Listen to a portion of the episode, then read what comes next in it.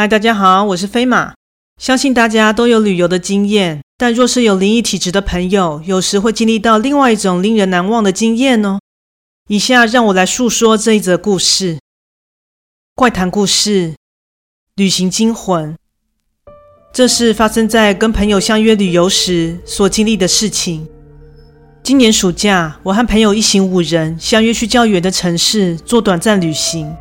我和 A、B、C、D 是在网络上的社群认识的，但之后我们一见如故，就变成了无话不谈的好姐妹。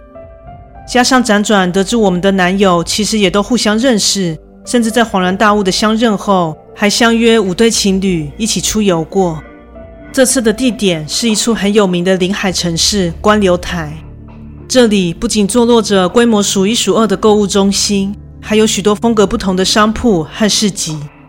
由于此地临近海岸，当你沿着靠海侧的平坦大道，在林立两侧的各式商铺间自在地徜徉时，迎面而来的海风以及夹带在风中的淡淡咸味，都为这地方增添浓厚的风情。在一整天如火如荼的享受度假生活后，我们入住了一处联排度假房其中一栋的下排。这建筑的设计分为上下两个单位，每个单位皆是夹层的设计。下方设有预测跟简易的厨房，一个小型客厅，以及双人床和单人床各一张。二楼的夹层处则设有一张双人床，B、C、D 三人睡在下方，我和 A 则睡在上面。入住后各自整理了一下行李，然后我们便在客厅中小聚了一下。之后由于明天一早便有行程，所以我们在排队洗漱过后，便各自上床睡觉了。由于我算是浅眠的人，在不知过了多久，我因楼下的动静而醒来。我睡在床的外侧，靠近围栏，所以当下便抬头朝下方望去。此时发现浴室的灯正亮着，应该是有人在上厕所吧。由于 A 正在我的身旁沉沉睡着，因此应该是楼下的其中一人吧。这样想着的同时，下意识朝两张床的位置看去。却发现三人都依然做着美梦。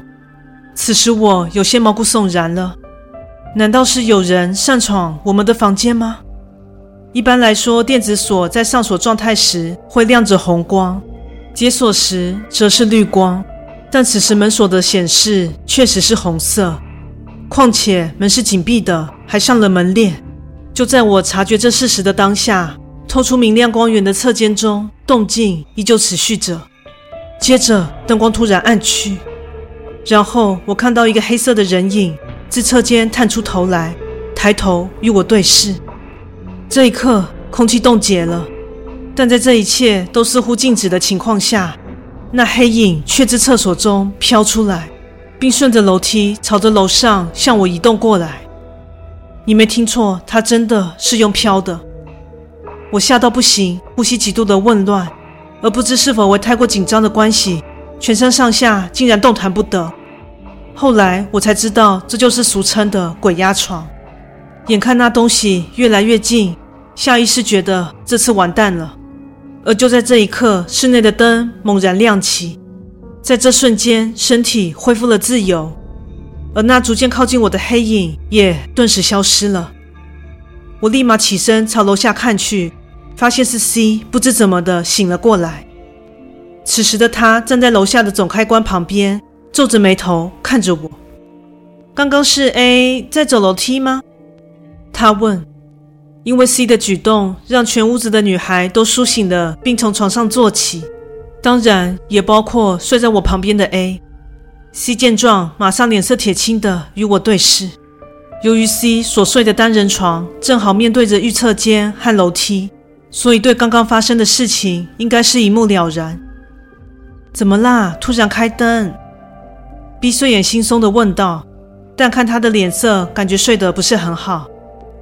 在 C 向 B 说明刚才发生的事情之后，B 也表示梦到了有个黑影一直环绕在床边看着他们，并且在进入厕所之后，还朝着楼梯上去找我和 A 的诡异梦境。这情境和我刚刚的经历以及 C 所看到的事情，可说是不谋而合。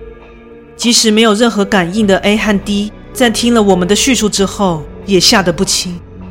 由于现在才深夜四点多，所以我们五人决定一起挤在一楼的床上，在各自满怀着疑惑和害怕的情绪，直到破晓。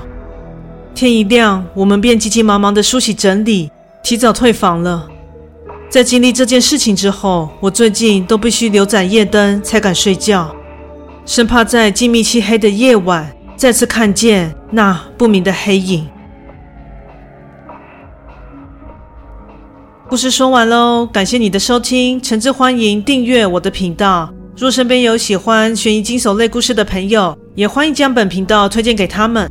另外，现在本人在 YouTube 上会做一些怪谈的小动画。若你喜欢我的故事，也喜欢看小动画的话呢，请务必至黑色猫叫声的 YouTube 频道上帮我做个订阅以及追踪哦。另外，本人有 Facebook 粉丝专页以及 IG 账号，也欢迎造访这两个地方留言与我互动哦。若喜欢我的故事，也欢迎赞助我，给我一些支持与鼓励哦。再次感谢大家的收听，那我们下次再见。